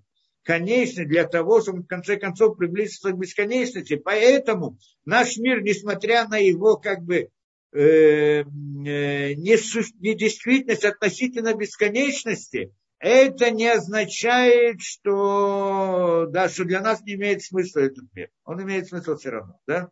В конце концов, в результате этого мы получим награду. То, насколько у нас просто уже нет времени, насколько я мог, я вот этот э, смог это как бы объяснить. Только один пример объяснили. Здесь есть еще один пример, я не знаю, может быть, в следующий раз или, или пойдем дальше, посмотрим.